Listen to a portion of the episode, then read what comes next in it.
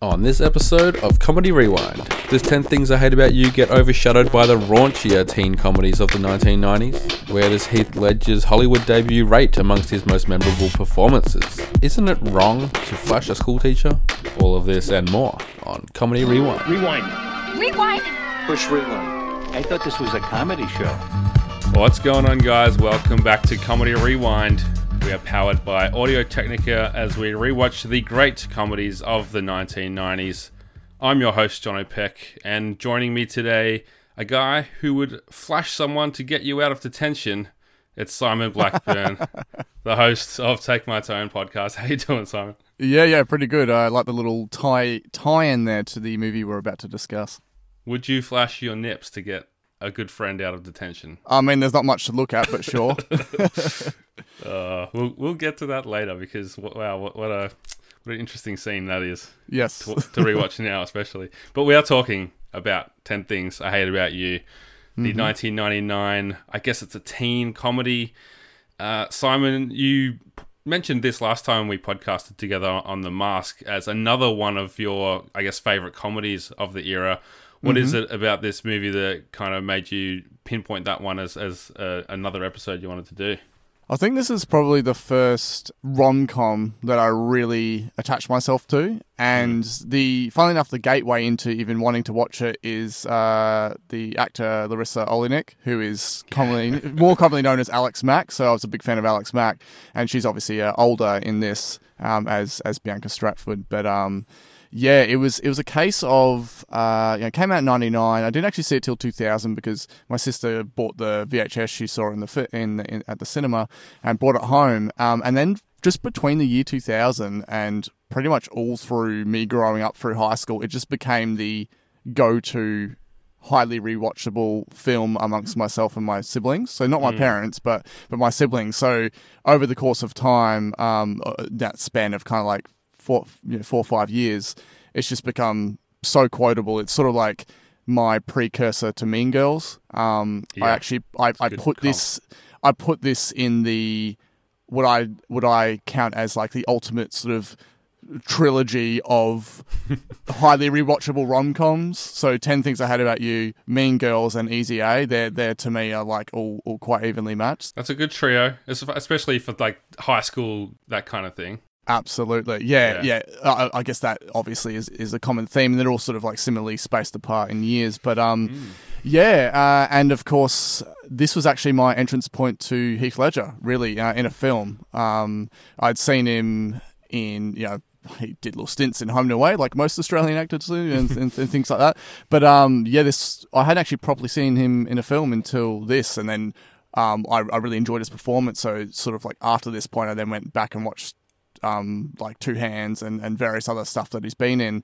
Um, and this is obviously before Dark Knight even came out too. So yeah, Uh, p- plenty, plenty to, to, to talk about, plenty of familiar faces in it. And um, yeah, it's just uh, very much a highly rewatchable favorite.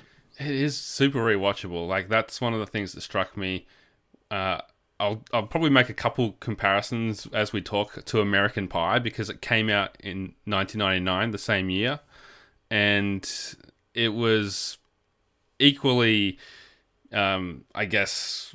Well, actually, uh, American Pie was a lot more popular than this for some reason. It, it made 235 million dollars. 10 Things I Hate About You made $53 million. And I find that crazy because I think this is such a better movie. Oh, Like- instantly, and, and yes, absolutely, and and it's, this is this is aged so so Yeah. much better as well. oh, yeah. Like we did American Pie in one of the early episodes of this podcast. And there's. Uh, it's the like it was a cheaper movie as well, so it, that stands out more now. Uh, obviously, they both have casts that have gone on to do a lot, and they were, you know, there's some great comedic performances in both movies, but maybe it was the raunchiness of American Pie that appealed to teenagers at the time. I think this movie just has aged so much better. And uh, watching it for the first time in a long time, I was like, I struck. I was like, I just love this movie. I, I realized I love it. It's it's so good. And I think what really helps is obviously it's got the PG rating. It touches on some themes, but it the comedy aspect uh, takes a bit more of a backseat as opposed to American Pie. Just going for that shock factor. yeah, it's clever. This is a clever movie. Exactly, and I think the acting overall is far superior. So, um, yeah, I'm happy to happy to talk more about it. Yeah, I mean, you mentioned some of the performers in this movie, Heath Ledger being, I guess, the main one that's gone on to do a lot. But compared to American Pie, like this has a bunch of people who have gone on to be huge, and, and if they're not huge, they're extremely talented dramatic actors. Yes. You know, Julia Stiles, this was, I think, her first probably n- notable film because she was only 17 when they filmed it. Wow, yeah, I yeah, think right. from from my research, Heath Ledger. Obviously, you mentioned being int- your introduction to him, but I think it was probably the world's introduction, if unless you were a movie buff that had caught him in some of his earlier work. And he is so good. Like, there's yeah. something. Uh, uh, him and Julia Stiles, like watching this and not being someone that's followed her career closely. Like, she's probably made movies that like she didn't go down the path that people might have thought she would after this movie came out. She has been more of a dramatic actor. She did the Bourne movies, obviously, and it was just like clear from this she is super talented and hmm, she hmm. was so sure of herself in this role, and it just felt so authentic. And that's a word that I am going to talk a, bit more about later is the authenticity of this as a teen movie. Even though these guys are mostly in their 20s, you got to think, by the time Yeah. the filming comes around. And Joseph Gordon Levitt, like, I love this guy. I love 500 Days of Summer. That's probably my favorite rom com Oh, okay, and wow, yep, yep. he is he's obviously so good in, in that and he's done these these movies like in Inception and Looper and uh, whatever else he's he's been up to in the last kind of 10 years he's become quite big you know he was in the Batman movies as, as well um, kind of tying back to Heath Ledger too in the Dark Knight Oh, exactly. Rises. Yeah, yeah, exactly. You got that, that, that sort of return um, with, with, with, with the Batman tie-in, and the fact Yeah. that um, as well you have long-haired uh, Joseph Joseph Gordon-Levitt, uh, Third Rock from the Sun, and then Hmm. this is like his transition. He's like halfway point between that kid and the much physically more fit and and yeah kind kind of manly, but without being too manly. Yeah. Um, that that that you get in um in these sorts of those aforementioned movies. So Yeah. um, I just think he's just got such a lovable baby face in this. He's just so he's you, like he he is he is doe-eyed yeah he's so relatable as well, and that is a, a- such a big part of this um, film in general. Is that um, just that relatability? I think of just thinking of all those awkward ways of trying to get someone's attention in high school and all that sort of stuff. So I love that, and I think that rings true. Um, would still ring true to high schoolers today. Yeah, yeah, definitely. I think it says a lot about us that we would relate to him probably the most Yeah. in this movie. But yeah, it's it's interesting that him and you mentioned uh, Larisa Oleynik being probably the ones that we knew about from their TV shows, Third Rock Yep. from the Sun and The Secret World of Alex Mack. Yes. Uh, but it- it's and it's the movie starts off focusing on them, but there's a bit of a bait and switch where suddenly uh, Julia Stiles and Heath Ledger become the obvious main characters Yes. in this movie. And I Yes. think that's such an interesting way to do it because, you know, in, in some ways that's contradicted by the fact that they're on the cover of, of the, you know, the poster for the movie. But it's it's it's still interesting to me that they went in it in that direction. Yeah, because they they have to set up the the story. You know, they got to set up the the the challenge, the whole actual taming of the shrew type. You know, which is obviously it's based off. So they're not just not going to first on uh, introduce. You know, uh, Kat Stratford. They kind of got to give their, their, their. There's a reason why all this stuff is happening, and then it's kind of like start off with the, and that's you know pretty typical that uh, a sort of rom com uh, high school thing would start off with the kind of like geeky types, and then Yeah. they kind of like, and then you've got your scary people, your jocks, and then you've got your outsiders, and that's when they then get to bring in uh, Joey Donner and and uh, Heath Ledger's character and all that sort of stuff. So Mm-hmm. I think it's it's quite clever. Yeah. My memories of this movie are probably not exactly the same as yours, but I would have been a similar age. Like I was, it was probably 2001 or so when I did get around to watching it. And like as you mentioned, being more family friendly than like a, a gross out American Pie sex comedy, basically. I think that definitely made it more appealing to people in my circle, and it was even even at the time like it just felt like Heath Ledger was the next big thing. Like A Knight's Tale came, and then he started doing serious movies like The Patriot and this kind of thing. So it, it did feel like a, a, great welcome to, to Hollywood to, to have him in this role and, and show such range. Like he starts off and he's this badass, and then he shows that he's actually this sensitive guy. Which you know I have I do have a, some small issues with like the the way that they've written the character in that it's there's like almost no consistency and like why is he pretending to be a badass when clearly he's a big softy and he's you know he's singing in the bleachers and doing all this stuff. Um like i'm like there's no way he knows the words to this song if he's this tough bikey guy but uh anyway beside the point um yeah great great movie. Had no idea it was based on a shakespearean play as a kid uh, yeah. I think loosely based on it. But watching it now that I'm older, I'm noticing all these kind of references. You know, they they call Kat a shrew, and mm, his last mm. name's Verona, which is obviously uh, a Shakespearean reference too. Is that the kind of like? Have you noticed over the years you've picked up on more things as you get older? Oh, absolutely. Because there's no way back when this came out. So I was year seven. By the time I watched it, I was year eight there's no way I would have been thinking about Shakespeare at the time. So yeah, definitely, you kind of learn those cool little facts. Uh, you know, yeah, literally decades later, and you're like, oh, cool. That just makes it all that more special. All right. Do you have a guess for the Rotten Tomato score for this movie? Ooh, seventy-five. Sixty-nine. Oh, close, close. Nice. Yeah, it's so you know reasonable, reasonably popular. The AV Club called it uh, quirky, inventive, and brimming over with clever visual gags and colorful supporting characters. Mm. So I think it makes sense that um, that it, that it was well received. They said it was uh, using Shakespeare as a jumping off point to playfully send up a society that doesn't know what to do with a strong woman. Yeah, and that's and that's what was so like it didn't I didn't sort of realize kind of how uh, how much that resonated beyond its release until a, a lot later. You know, at the, t- at the time, I wasn't really thinking. I, I guess I was more invested in the uh, Joseph uh, Gordon-Levitt's character when I was younger because it's kind of that whole like how do you impress a girl sort of thing. And then, and then once you're older, you're kind of getting this. You, you you're making sense of the whole vibe of okay, she's kind of positioned as this. Um, a bit of a rebel and, and, and obviously very much has like feminist viewpoints and things like mm. that, and references certain literature, and, and she's into all that sort of thing.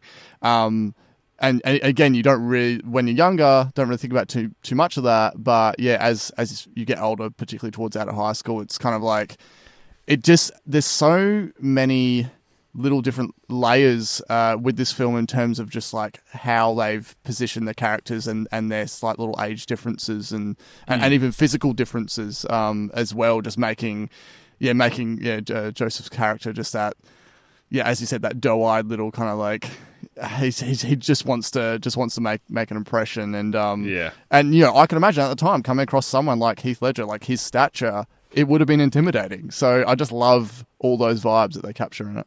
Yeah, and like we all probably went to school with someone that seemed like they were too old to be there or didn't. You know. Yeah, and and they had all these sort of like I heard he did this, I heard he did that, like yeah. Oh man, and like from reading some of the stuff that's out on the internet, like David Krumholtz, who plays Michael, the yeah, the biggest yep. geek in the movie, he, he did like a he did like a bit of like a retrospective article about this movie, and it just sounds like they had the best time. Like they were all such great friends filming mm. it; they hit it off instantly and I think like Heath Ledger was coming onto the set like a week or two after everyone else, and they were kind of concerned that he was going to like ruin the dynamic because they didn't know wow. him, and he's like mm, this guy mm. from another country, and he got there and they all just hit it off even even more. So I, I love those kinds of stories, and you can I think it shines through in the movie as well. Like you can just feel like even the characters like um, Michael and and uh, what's what's Joseph Gordon-Levitt's uh, Cameron. character, Cameron, Cameron yeah. and and Patrick. Like when they're together, even though they're all quite different, they just there's just a great chemistry there, and they just seem to get along so well. Oh, absolutely. Okay, so I'm gonna make you guess to see if you can tell the number one song when this movie came out. Oh, and number one in Aria. Is that what we're doing? I will do both because I've got I've got both here. Oh, 99. Uh, I'm, I'm hazarding a guess it's going to be some form of boy boy band or girl band, but uh, is it Backstreet's Back? No, it's, Oh, it's a good damn, guess because that that is definitely of the time. Yes. Uh, so we're looking at June 24 for the Arias when this movie came out in Australia, and the the number one track was "If You Had My Love" by Jennifer Lopez, oh, which so is good. a banger of a pop tune. It is, it really is. Yeah, yeah. and and then in March 31st on the Billboard charts, it was "Believe" by Cher Oh, of or, or course, yeah. Cher, I should say. Yeah, I, I realised I actually got my uh, my Backstreet timeline out of whack. It would have been more larger than life era.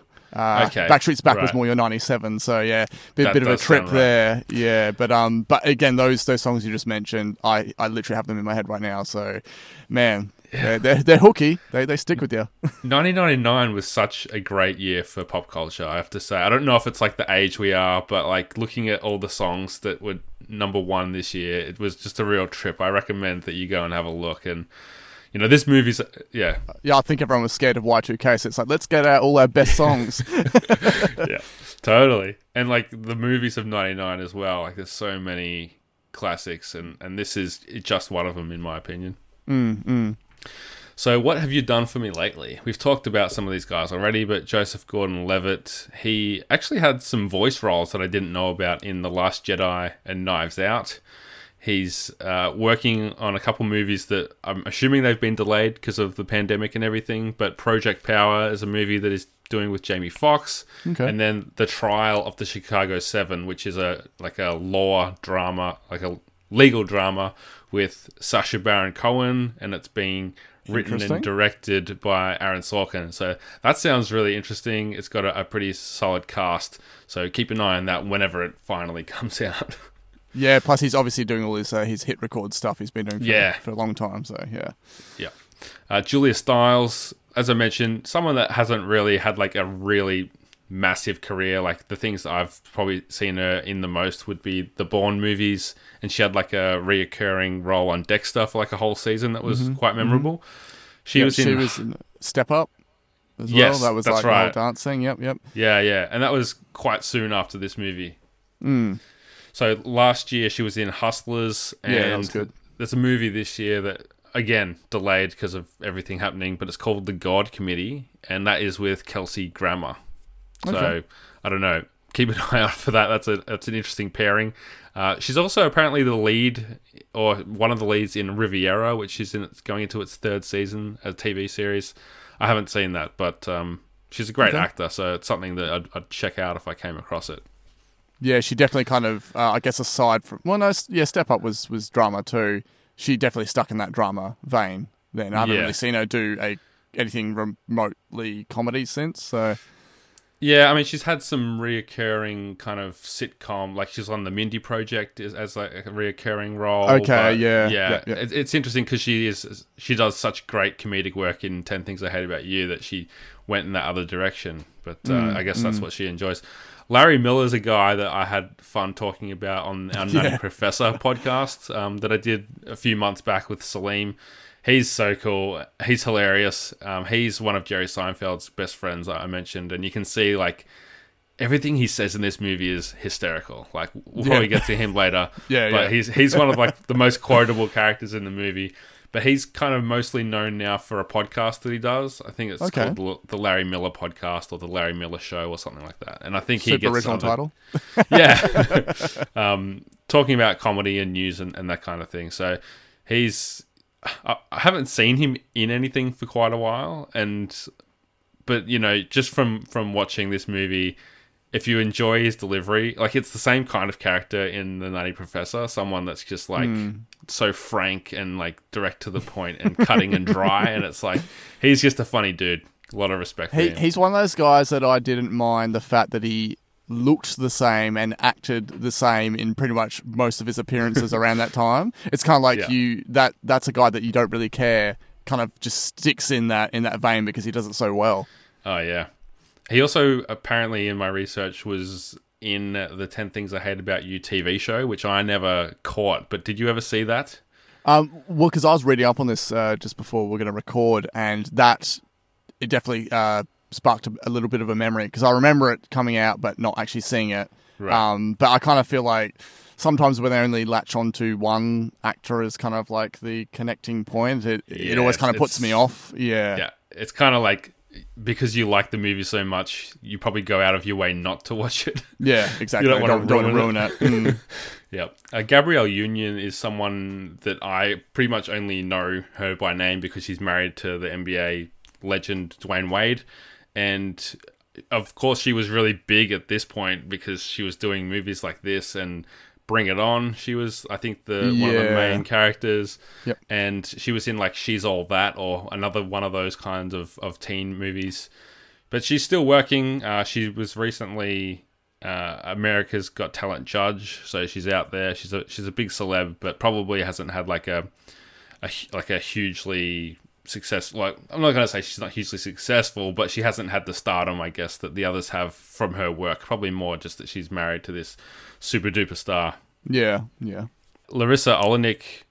It's kind of surprising that she wasn't. She didn't have the career we probably thought she would, based on how great she was as a teenager. Would you agree? Yeah, because you sort of had yeah, you had uh, Alex Mack, and she is the, the she is the show essentially. Um, plus a, a bunch of not so well dated CGI, and um, and and then of course this. I thought, oh great, this is going to really sort of project her, and and then she kind of disappeared. And I remember seeing her way way later pop up in Pretty Little Liars of all things. Um, and it's just sort of like I was looking, I was like. That's that's Alex Mack. Like I don't even call her by her actual name. It's just like that is Alex Mack. Um, Yeah, she's but Alex yeah, Mack. I and I think I saw her in something else maybe, was and she she did a re- like. Oh yes, and she was in Mad Men, yeah, and Yeah. Uh, she recently did a like a video. It's like a retrospective thing about Alex Mack, like just recently. So that was cool to see, um, and she got to speak about all the characters and how it was at the time. But yeah, not much else from That's memory. cool. I just remembered. I think she was um, Tommy's boyfriend on Third Rock from the Sun as well. So there's a bit of chemistry. Another tie-in, yeah, okay, yeah, yeah, very cool. Uh, Andrew Keegan, who plays Joey in this movie, I don't remember seeing him since this, but he's No. he's continued to work. He's been, you know, he's been consistent. He's doing a, a recent movie with Sean Astin and Mickey Rourke called Adverse, which is a thriller of some kind. So okay. good on him. Uh, Good on David- Joey. Joey, yeah, eat me, good on you, Joey. the the uh, the modelling career is still there as an option, I'm guessing. uh, David Krumholtz, who uh, we've we I mentioned before as well as as Michael, he's so great in this movie. We'll Mm. probably get to it later, but there's so much visual comedy coming from him. I just love it. Um, and he's someone that just pops up all the time Yeah, great absolutely. character actor. You know, you see him in movies like Elf, and you see him here and there. And I think the most recent thing of note is uh, the Twilight Zone series, or Okay, okay. um, I I guess it's a web series. It's probably streaming somewhere, but that's kind of a Jordan Peele uh, run version Yes. of Twilight Zone. Yes, yeah, exactly. Um, so w- was wait was he in? Because he's in the Santa Claus. So was he an elf as well, or was that just Ah, maybe uh, maybe I've mixed that up. Maybe Yeah. I have mixed that up. Yeah, you're right. He's definitely in the Santa in Claus. Santa Claus? Yeah, yeah, which is before this movie. yeah. So you get a slightly younger uh, How a old version. is he? Uh, yeah, I don't. I, but the thing is, he dresses so much older than he needs to be in this film, so you're never really sure. So It's it's hard to tell. Okay, what is the most '90s moment of Ten Things I Hate About You?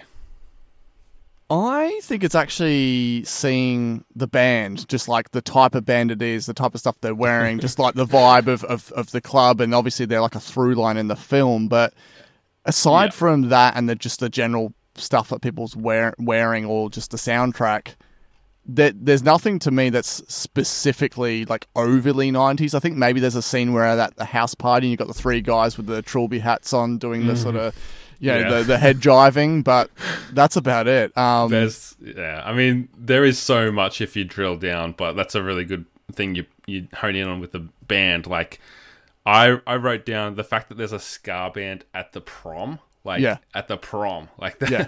and and everyone is into it. That's like that is so nineties because Yeah, exactly. You know, it would never happen now. It'd be like some kind of DJ or it'd be a rapper or something. It definitely wouldn't be a ska band. Um, Mm, and and, and peop- what I liked about um, the the band letters to Cleo in this is they're they're clearly, I mean, obviously being ska and everything, and the kind of like how even how the singer sounds, kind of channeling Mm. a bit of that No Doubt vibe. So um, yeah, I thought I thought they were.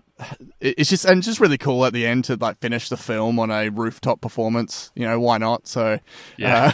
uh, It's so weird, isn't it? Like it's the the first thing that happens in the movie that's like surreal, and you're Yeah. like, oh, but it's so it's so cool that you can't not like it. exactly. And I've actually found a, a cool little story about that. The the lead singer was doing an interview and explained how they were like so freaked out up on that roof. Like they're on top of this school, and there's a helicopter like drive like flying. Fly towards by. them, Yep. and it, it's like a five hundred thousand dollar scene because that's how much it, t- it costs for the helicopter to to take Wow. off and film. so Oh they had my- like no choice but to get it in like one take, basically. it. that's like half the film's budget, pretty much. Yeah.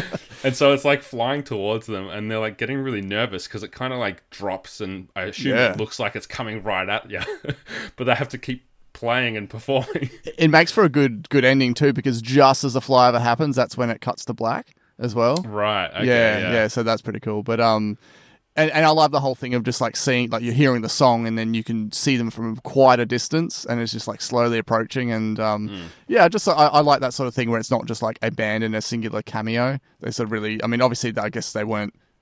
A, a huge. I mean, I had no idea who they were, so they weren't a huge, huge band. But Hmm. um, and they're playing covers of well-known songs. So yeah, I thought it was a a good way to um, as well as use them in the scene. You know, when they go to go to the club and everything. Um, when he first tries to play to uh, Kat's interests. So Yeah. yeah, There's another band that I had heard of, Save Ferris, that's also in the, at the prom because it's kind of like they play and then the, the band switch. And Yes, it's, it's the song that's dedicated to her or whatever.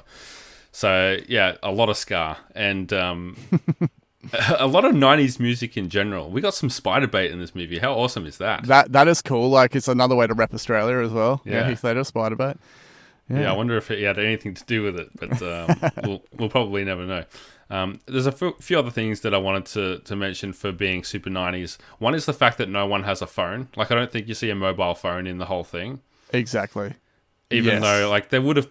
The rich kids probably had phones. Like, they had phones in Clueless. This came out in 99, so it's like right at the end of the 90s. I kind of gather that the type of school they're going to, it wasn't exactly like a big private school or anything. Mm. So maybe that's the case. And like maybe just someone like Joey Each Me Donner would have one, and that's sort of about it. Yeah.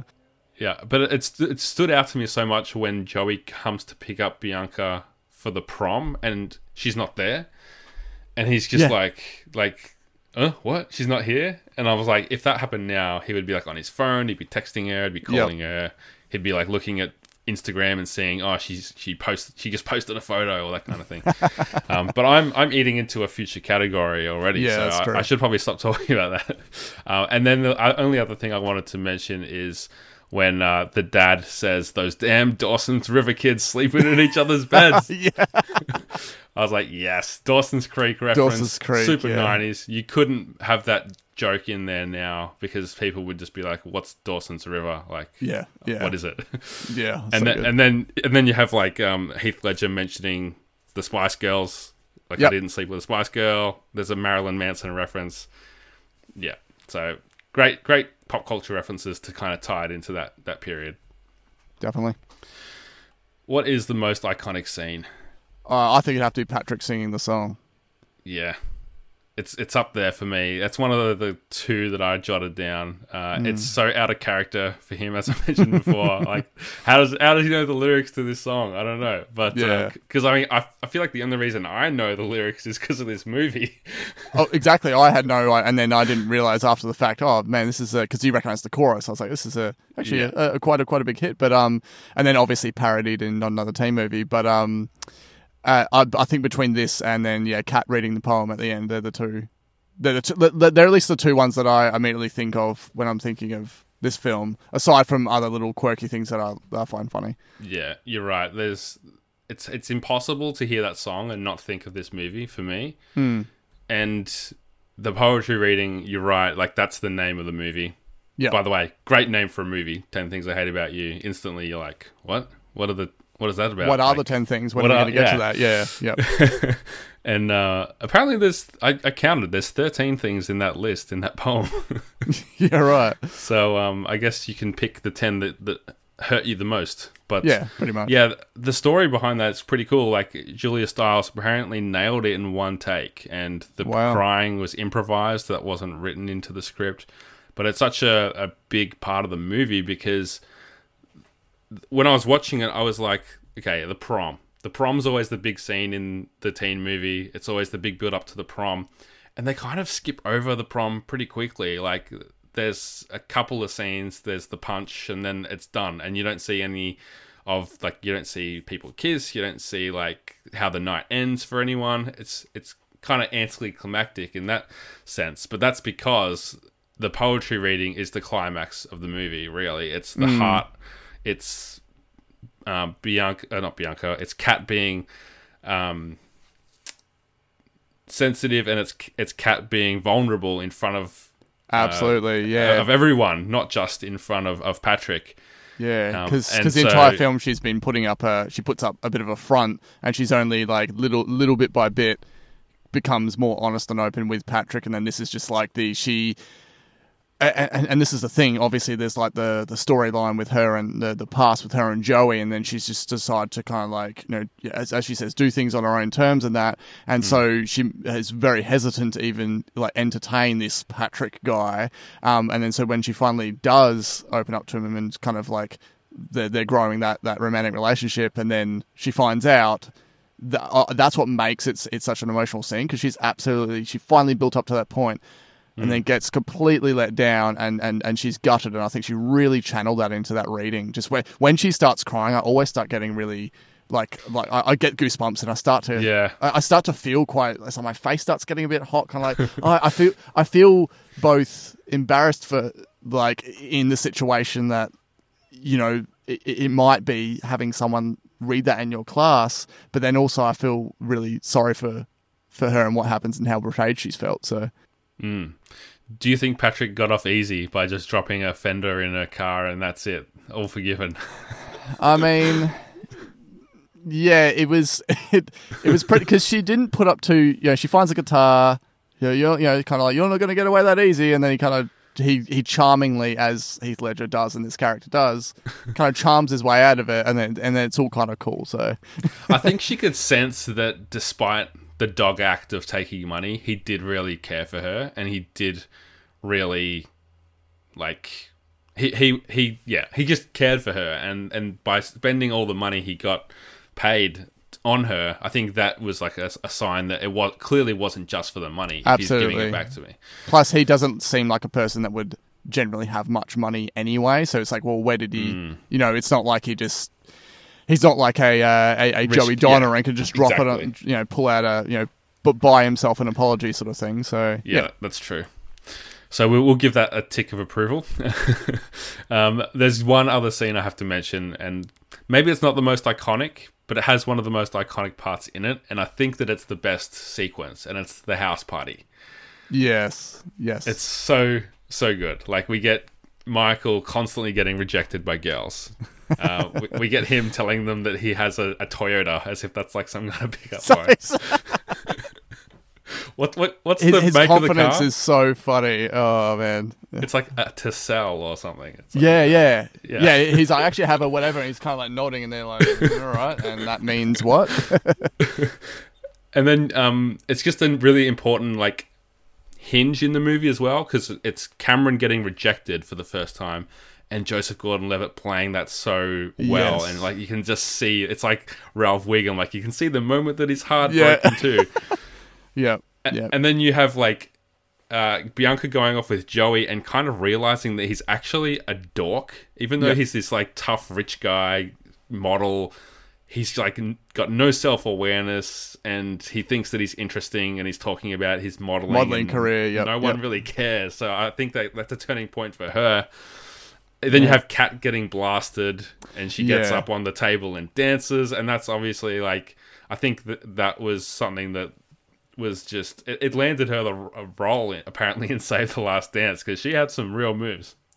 That yeah, that's the one I was thinking of because when I because I because is she in Step Up or was I just thinking of Save the Last Dance? Anyway, what one of those Save the Last situations? Dance, yeah. exactly. Um, and so yeah, and then that kind of really shows that you know she all this time has ever want to make a, a fool of herself since she got um you know messed over by by by Joey, and then it's just kind of like she just takes it out on herself by by drinking excessively, really, and um and then from there that leads you up to the the swing scene as well with uh, with her and uh, Patrick, which is which is quite good. But um and you also get uh, her um, Bianca's friend. Just kind of just like fine, I'll I'll go off with Joey. Like you're lost, and you kind of get to see that her friend is just kind of like this shallow sort of sort of type. Yeah, Yeah, and then it's the first time as well that you see there's a lot more to Patrick. Like he gets deep with uh, not only Kat later, but with with with Cameron when he's like down in the dumps, and he's like, "Don't let anyone ever make you feel like you don't deserve what you want. You know, go for it." And that's a, a not only a great quote, but it's a great moment in the movie. Oh, exactly, And then, yeah. and, and then like obviously you have on the other side Cameron kind of stepping up to Bianca and saying just because you're beautiful doesn't mean you can treat people like they don't matter. And that is just such a, a great line. And you know, if we're talking about how we relate to this kind of dorky guy that's trying to catch a girl's attention, like I think a lot of guys could could probably think think like or, or live vicariously through that and be like, yeah, I wish I said that to a to a girl in my school. exactly. And and the cool thing was like she was she starts off and and, and she's she's popular, but she's not kind of like the Mean Girls style. You know, she she's very very kind of innocent, obviously controlled by her dad and everything. And so that's is also the interesting development, just seeing the the balance of like they're at the party. Hmm. She she then is just like you know, has a bit of an argument with Cameron, and then she realizes that oh no, her friend is just is just like a, like a, a Joey essentially. So so then it's that's a good turning point as well, and then you kind of from there you get more interaction with her and Cameron, and then that's where their their little relationship is sort of growing in the background while you're focused on um on Kat and Patrick. Yeah, true. And that is a good segue into I think what holds up the best. And I've written down a bunch of things, but one of the ones I want to talk about is how authentic this movie feels. Yes. How truly teenage it feels, how they've captured the essence of what it at least what it meant to be a teenager in the late nineties. And one of the things that really I, th- I was going to complain about it, but then I realized how great it was. Is how much all the characters suck as people. yeah, like, like if we can break it down, the guys they suck because they're paying someone to take Kat out on dates. Like Yeah. that's Yeah. manipulative and cruel. Bianca sucks. Like she really sucks because she's so mean to Cameron and she tricks him into thinking that he has a shot with her when she's just interested in Joey, and she doesn't think about his feelings at all. Absolutely. Chastity sucks because she just betrays her best friend instantly and is just totally like it's it's almost like comically evil the way that she's just suddenly not her friend anymore. Yeah, no. yeah. Um, and then Kat also has her moments where after um, Patrick is a white knight in a true sense and takes care of her and he, you know, holds her while she's throwing up and he drives her home and he actually turns down her kiss because he doesn't feel like it's appropriate and doesn't want to take advantage of her. Yeah. Like he's being a great dude. And then she's just like pissed at him the next day and she's like, you know, the anger of a thousand suns and she doesn't want anything to do with him. And I'm like, you're meant to be this woke kind of like feminist and you aren't seeing that this guy has done like the best thing for you. like hmm, that hmm. sucks, but it's also typical of a teenager and the way that they're so emotional and they're not thinking things through. Hmm, and before hmm. anyone says that I'm being sexist, this movie was written by two women, and I think that they they're clearly bringing their experiences to the table. Like the the the name of the movie is based on a poem that they had written in their diary. Yeah, exactly. And and I I think that is a, a very interesting scene that you bring up because to me it's almost like um, she's had this bad she's she conducted herself and ha- and and has set herself in a certain way since the Joey experience, and so I feel like it's almost like she was just assuming that's what he might have been. She she was kind of blind to all his all his good actions and everything, and, and the way he's taking care of her, and just maybe kind of defaulting into that. Okay, well, I guess I guess I better do this thing then. I guess we better kiss and whatever happens afterwards. So then it's almost just like then she has this expectation whether she kind of really really wants to or, or, or not and then it's like she then gets the what to her is the rejection and reacts to that, which I think is just such uh, ex- exactly such a teenage thing. So I don't think it's um, yeah, I, th- I think it is a it's a good way to bring some balance to the character uh, rather Yeah. than her just being generally kind of like angry at people all the time. yeah, yeah. And I, like I said, it was something that bothered me to start with because typically in a movie, I would be bothered by like characters that aren't acting in a way that I think makes logical sense. Yep. But then I'm like, oh, they're teenagers. Like, I remember being a teenager. We did Just- stupid stuff. Yeah, why did I do that? Yeah, yeah, you just you don't think about other people's feelings. You don't Yep, th- yep. think about how they might interpret things, and it's just it, that makes it authentic to me. exactly. Um, and, and, like even the classic thing of being in high school, it's just kind of like you actually like. I, I remember like and like with this movie, you've got all these different social groups, and you mm. kind of like say things in public when there's other people around, or certain expectations from the groups that you are in that you don't. That afterwards you feel terrible about. You're like, "Oh, why did I? Or look back and why did I even say that? That's really mean. Yeah. But it's just that that peer pressure kind of mentality, and I kind of think that just just having that those sort of like natural teenager flaws throughout the film again makes it authentic. Yeah, definitely. You're right. Like when you're, especially when you're a teenager, I guess some people never grow out of it, but like trying to be funny is such a, a, a motivator Yeah. to say mean things or things that just are insensitive and you just don't think about it in the moment. But yeah. Exactly. The- exactly. And and you know, as the movie goes on as well, before we move on to the next thing, it becomes really clear that the way that Bianca and Kat are, you know, they're they're total opposites, but it all comes down to like they they've got trauma and they're traumatized by the loss of their mother, and hmm. the way that Bianca seems to have reacted is by becoming popular and getting validation through you know attention from boys and Yep. being you know having talking about Skechers and Prada and all this kind of stuff.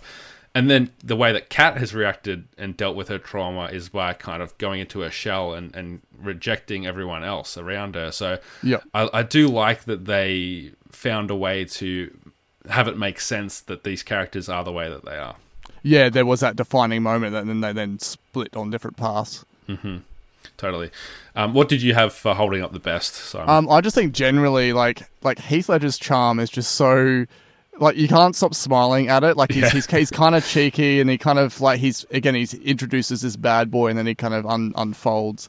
Um, so I think that the general uh, relatability um, of of this movie, particularly with uh, Joseph Gordon-Levitt, um, and and just a- again how he looks, because you know as you mentioned at the start, a lot of these teen films often feature 20 something year olds, but he definitely looks of the age he should be. Um, and yeah, I, I think even just. Just having Krumholtz as um, as Michael, and he's just full of that. Like everyone had that friend that thought that they knew everything. He's just full of all this Yeah. misguided advice, and it's just the funniest thing. All those situations they end, end up in, and, and he- even the idea of him be like, you know, "No, the last party I went to was Chuck E. Cheese. Now it's some real fun. It's just kind of like he's like combing his eyebrows. It's the best. Yeah, he's so good. Like when he walks into the pub and he's first of all he, he's like, "Don't touch anything, you'll you'll get hepatitis." Hepatitis. But the funny, almost it's almost the funniest part of the movie, at least to me, for whatever reason. Yeah. It's like he walks past the pool table And and, he he just picks the up ball. the ball. And then and, and then like he picks up the ball. The guy the guy misses the shot, and then he chucks it. He chucks it in his hand and then puts it back on the table. so good. So oh, smooth as well. Oh, It's making me laugh now. Yeah, it's so awesome. funny. Like it's just a, such a subtle thing. It's not a line. It's just and it's just physical comedy, and it, yeah, it's great. oh, yeah, no, no, that's awesome. And yeah, like the other things I had were just how quotable the movie is. Like we, we mentioned that before. Um, my insurance does not cover PMS. Like there's just so one does that many cover great. PMS? Yeah. There's just so many great like one-liners. Oh, I- I- I the love script the- is super clever. I love the the Walter. No drinking, no drugs, no kissing, no tattoos, no piercings, no ritualistic animal slaughters of any kind. Yeah, and then he's like, "Oh, I'm giving you ideas." Yeah, oh, it's so good. And, and but even the whole like we've kind of, haven't even mentioned yet, but the um whole uh, Allison Janney's character with just the whole writing of the erotic novel, like in between her little spare moments, it's just Yeah, and um, and the, uh, well, uh, she is essentially you know a much smaller sort of side character, but she has appeared in so much like well prior, but since then as well, um, going Mm. Oh, on to yeah, things like huge. Juno and everything. So, um, West Wing. yeah, Yeah, so many things. But um, yeah, that's just kind of like a, a, a cool little sort of like comedy side side part to it. Yeah, definitely. And like going back to like the authenticity of the of the teenageness is like it's the way that I remember teenagers talking, like the this the sarcasm and mm. like the way that people would insult each other. It's just I don't know if kids are still like this. I'm not down with with the kids these days. Yeah. You know? being being 32 years old, but for the time, it's it was so, and maybe like the movie being so popular influenced the way that people talked at my school or whatever. But it mm. just seems so on point. Um, I think I think for me, just one last one that I always love. Like you mentioned the the, the, the pool ball one, but Mm-hmm. ano- another Michael one. Again, it's kind of like harkens to sort of that type of like little quick sort of Jim Carrey style comedy. But when he gets on the little posty bike and then he like veers off down the hill, and then he like he does a bump, he goes my balls. Like it's just. It's just like a goofy little like, what, and you can only just hear it, and every time I crack up. Oh, that's great. Oh, that's great. This might be a bit harder, but what holds up the worst? Um, this this was really hard to even. I think. I mean, style wise, it's clearly the late '90s, but that's not a bad thing. I don't. I think the acting's still really great. Like when you compare this to you mentioned American Pie earlier, American Pie seems so stilted and so much space in between lines, whereas this has just got the, the conversational Yeah. flow so well. And I don't think there's no particular comedy bits that seem cringy or anything to me that spring to mind, unless you have any. I mean, Bianca does call someone a retard at some point, which is just like you wouldn't put that. I don't think you'd put that in a movie now. It's not. Yeah, but but then I, I kind of think that's like um. Uh, I don't know if you, I, well I don't know if you've seen if you've seen mid nineties, but that Yeah, have, that yeah. that's full of like all these sort of like offensive references yeah. that people said back then. So it's kind of like it is a it is a window. It, it's a horrible Oh, thing yeah, to say, but it is a 100%. window of time. Yeah, Yeah. Yeah, and I guess that's where you, you you don't watch it and go, "This movie's bad" because it has this in it. It's Yeah. just like it, it it's not something that holds up. It wouldn't hold up now, I guess. yeah, Um, and there's a couple other things like that. You know, the flashing your boobs at a teacher. I don't know, like that seems like it would be a bit more controversial now. Yeah, it's it is weird though because because of my perceived age of her and Patrick, they just seem like they're well past high school. That I don't. I, I, I keep forgetting that she is meant to actually be a student as well. Whereas I think if that was like Bianca's character or something, it'd be different. Um, and it, it's still like a you know a escape through the, the windows, and then they go on like that leads into the whole like uh, date um, with the paintball and everything, which is a great scene. But yeah, I sort of don't really. I never really thought too much about that, but I looking back like the the context of it, it's it's pretty. Uh, I, I haven't known of anyone to do that, so there you go. No, no. I mean, like, let's, if we're going to be really serious about it, it, it it's technically like sexual assault, Yeah. yeah, yeah, and he looks so baffled as to like I don't even know what. Um, Yeah. Oh, but that teacher, oh man, one of my favorite scenes. I didn't mention iconic scenes. The one with the "You got pot, don't you?" Oh, that is so That's good. It's funny, but you know what? I noticed he's like, "You got bloodshot eyes," and I look at the guy's eyes. They're not bloodshot. They're not bloodshot. Perfect, they're Yeah. perfectly normal. They're just white eyes. Like they couldn't have given him contact lenses or something. I just love it when he's like, he's like, he's like, you look pretty nervous. You're sweating like a pig. Like, uh, yeah. But I, I, I do agree. He just kind of looks like a bit of a dropkick, but not particularly bloodshot. Stoned. So yeah. I just think they, they could have like rubbed his eyes or something. oh yeah, yeah, put, definitely. s- put a bit of pepper in his eye.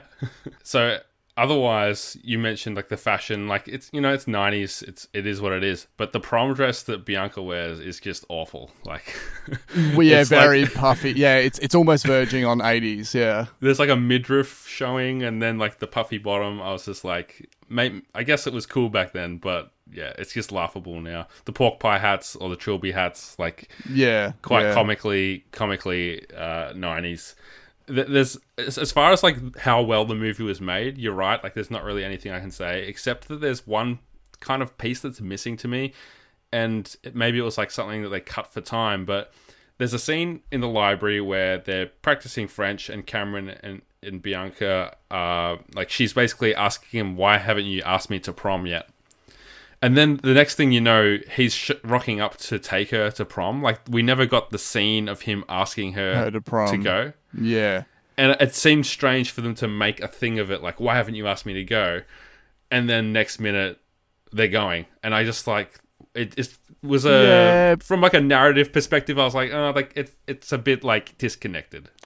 I I guess the idea is you're meant to. He's still trying to figure out what she's just said, so maybe she leaves, and then he then deciphers, like does the translation, French translation, Yeah. and then you're presuming that he's asked her in between. But I suppose, but it, it could have. I think they could have done it better. I'm just uh, being a bit nitpicky there, but uh, I mean, yeah, May, maybe he could have just he could have caught her on the way out from the library or something and figured out sort of what she said. Maybe I don't know, but I think like this kind of movie, like the way that you ask someone to prom would be like a significant thing, though. It's like a big deal. So I feel like that would have been a good scene to throw in there. yeah. Plus, I mean, I remember the whole trying to ask someone to your high school ball scenario. Like, Yeah.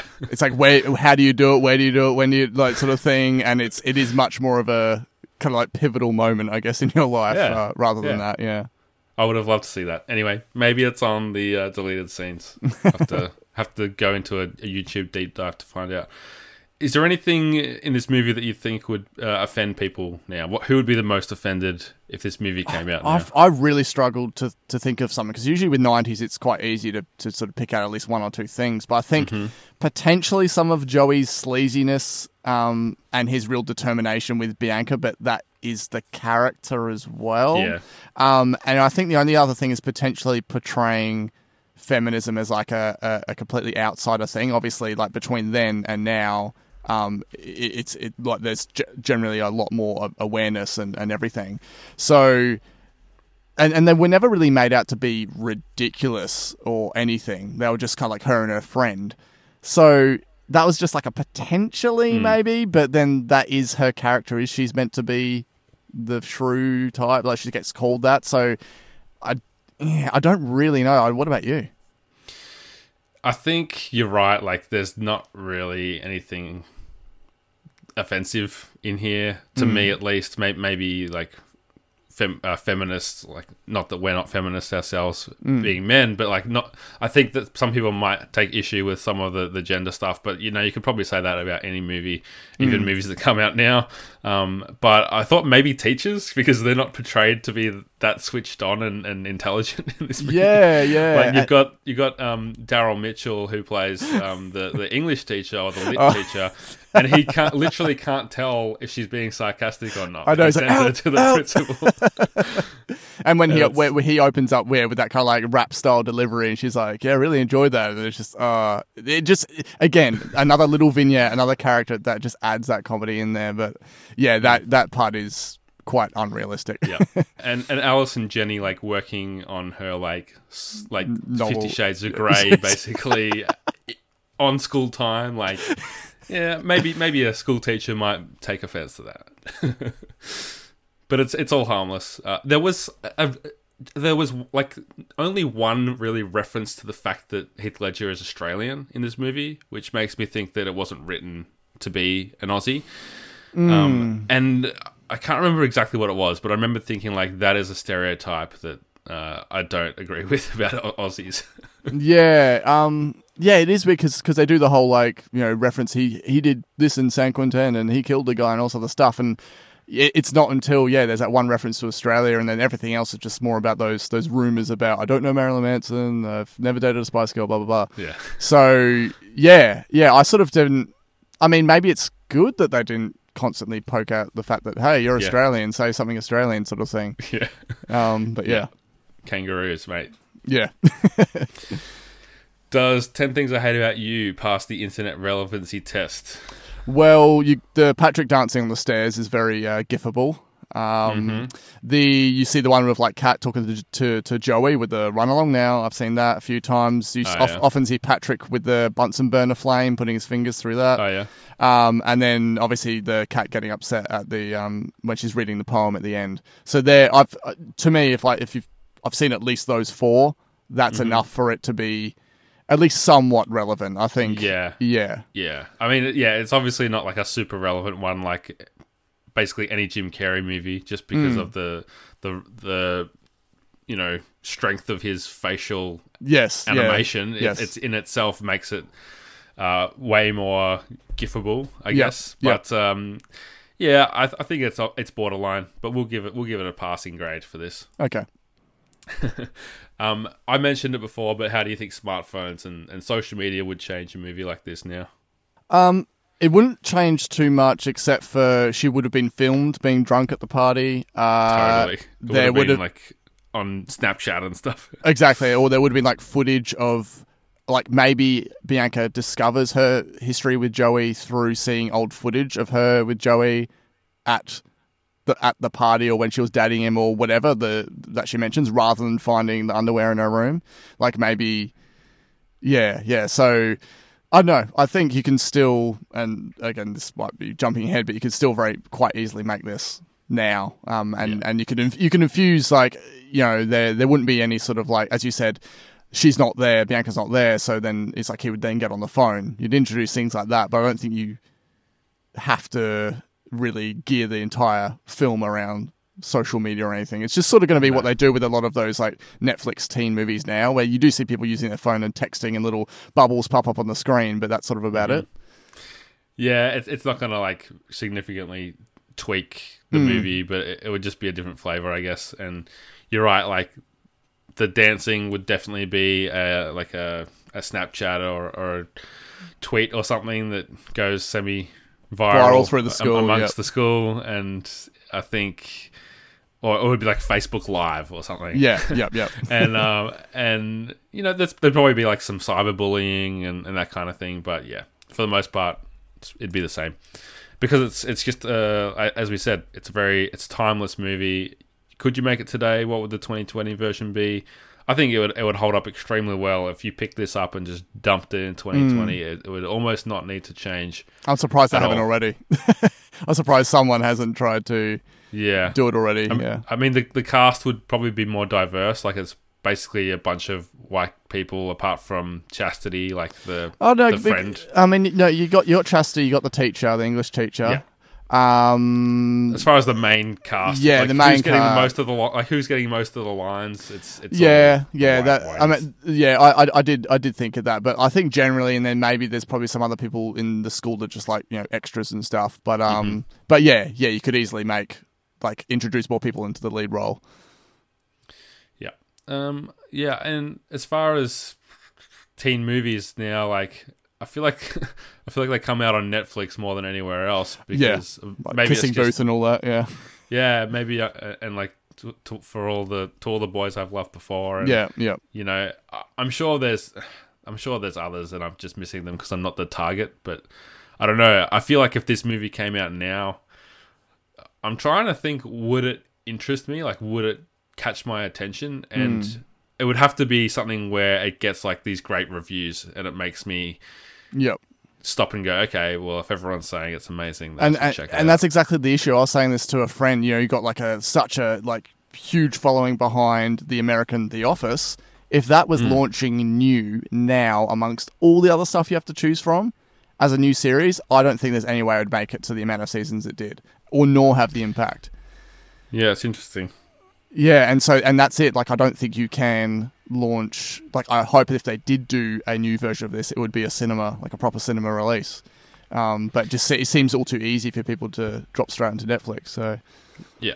Now that I'm thinking of it, like it's, it's probably more TV series that tap into this vein. exactly. Now on Netflix, like Never Have I Ever was a, was a fun one, and Sex Education's another yes, yes, great one. And even though I'm 32, I don't feel weird about watching these teenage stories because they're just really well told. And like, there's something about us that never forgets what it feels like to be that age. And I Exactly. so- part of that, part of that, like part of that insecurity and like trying to understand how the world works, like that kind of never goes away. Yeah, because to me, like you take a movie like uh, you know com- completely different from this, but one that's obviously based around childhood. A movie like Stand by Me, you know, created and made well before I was that age, but still entirely relatable about that whole like you know your your your friends and guys and the type of way that you egg each other on and and all that sort of thing. And so it's kind of like I again I feel like this is another one like like your Stand by Me and all these other movies.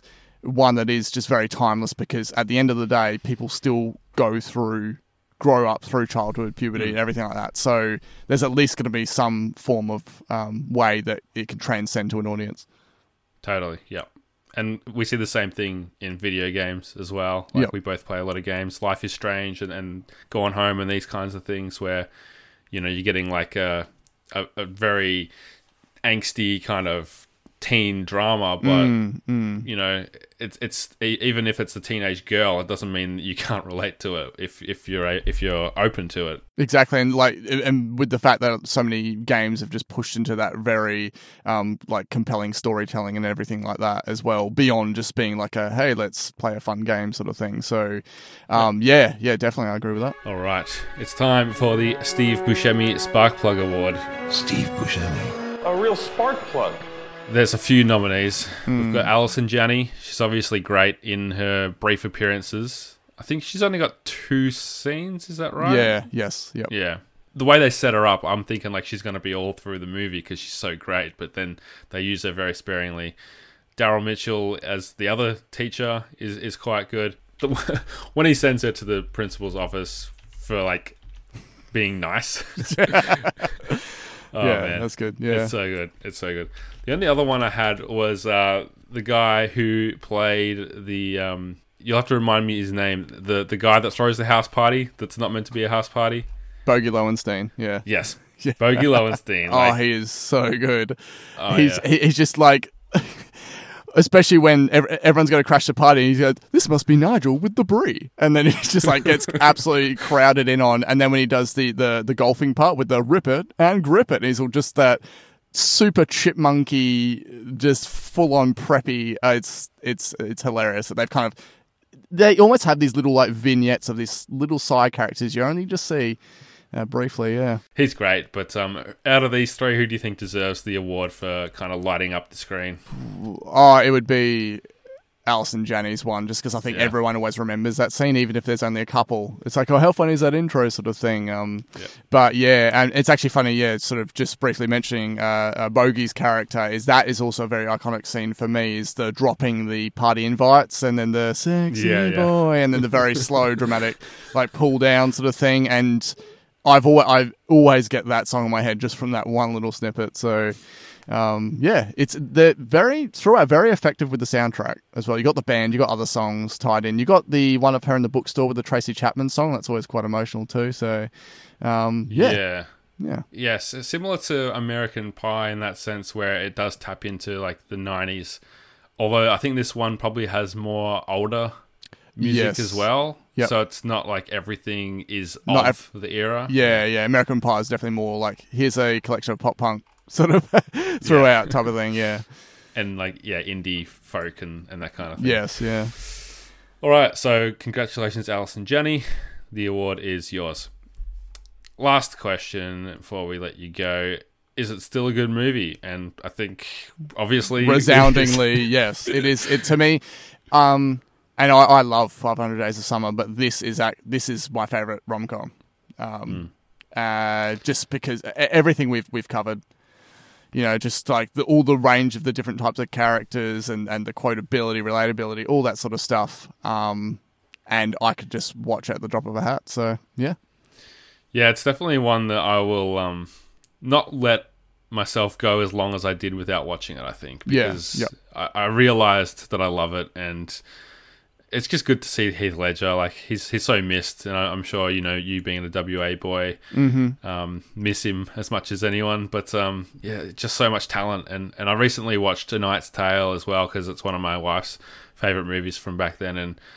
He really just had the, the whole package, didn't he? That yeah, that that, that movie. Those two especially, I think, pair because I don't know if you've seen uh, Two Hands or that. That's like very much like a dark, like a violent sort of dark comedy. Um, but that also that that was that was good for me seeing something like that because that is an Australian film too. But um, yeah, uh, just just the types of roles he he, he played were, were quite sort of far ranging too as well. He didn't just play the kind of like charming but tough boy sort of thing. Yeah, I think he seemed to get typecast, at least in some people's mind, as the kind of romantic lead, and obviously playing the Joker through threw everyone out when it was cast initially, and people were like, who's this guy? Why is he? Why do they think he's going to be a good Joker? And he turned out to be amazing. Absolutely. It's so. It's one, just one of those things where you think like, what what would he have done? Like, mm. where would he be now? Like, would he have reached like the levels of like a Leo or someone, or would he, you hmm. know, ha- would he have dipped into like rom coms and can like been more of like a maybe like a McConaughey where he does these serious movies and then he does like a, a rom com every now and then to kind of like mix it up. And I, I think, yeah, I, I think he'd be probably between that and maybe a Jake Gyllenhaal sort of sort of sort of vibe. Um, I think yeah, he might I, I can see that. he might tap into like uh, something that's e- even more like comedy based as well, and then he could then go back and do like a thriller and stuff. So, yeah, yeah, Yeah, he just had so much range, obviously, and yeah, it's it's um it's great. To, I guess not to end on a, a downer, but it's it's good that we have a movie like this that we can go back to and see like him at such a fresh p- part of his career, so like vibrant and full of energy and and yeah, just how a good way to remember him. I think. I think I think one of my funniest uh, memories of Heath Ledger though is bef- his first appearance on anything involving video was um, uh, over in WA. We got a, a franchise called Chicken Treat, like a Red Rooster, and um, and he was on a Chicken Treat advert. Him and Michael Caton, um, and and he, and he's he's like. He's one of the workers, and Michael Caton's like the store owner, and he goes down, he sees the rotisserie chicken going, and he's like smiling, and he's just like, "Oh yeah, it's just like fresh roasted sort of thing." It's just so cheesy and so '90s and so warmly lit. Um, but again, he just had that smile back then. Yeah. Oh, it's such a great smile. oh man. All right. Well, thank you for joining us, Simon. It's been it's been great to have you, and I'm sure we'll get you back again soon before too long. Is there anything you want to plug while we're here? Uh, yeah, so um, if anyone missed it on my episode with the mask, I'm from the uh, podcast, music podcast Take My Tone, where myself and a different guest each week uh, share and compare songs. So, so just search for that in your podcast player or go to takemytone.com.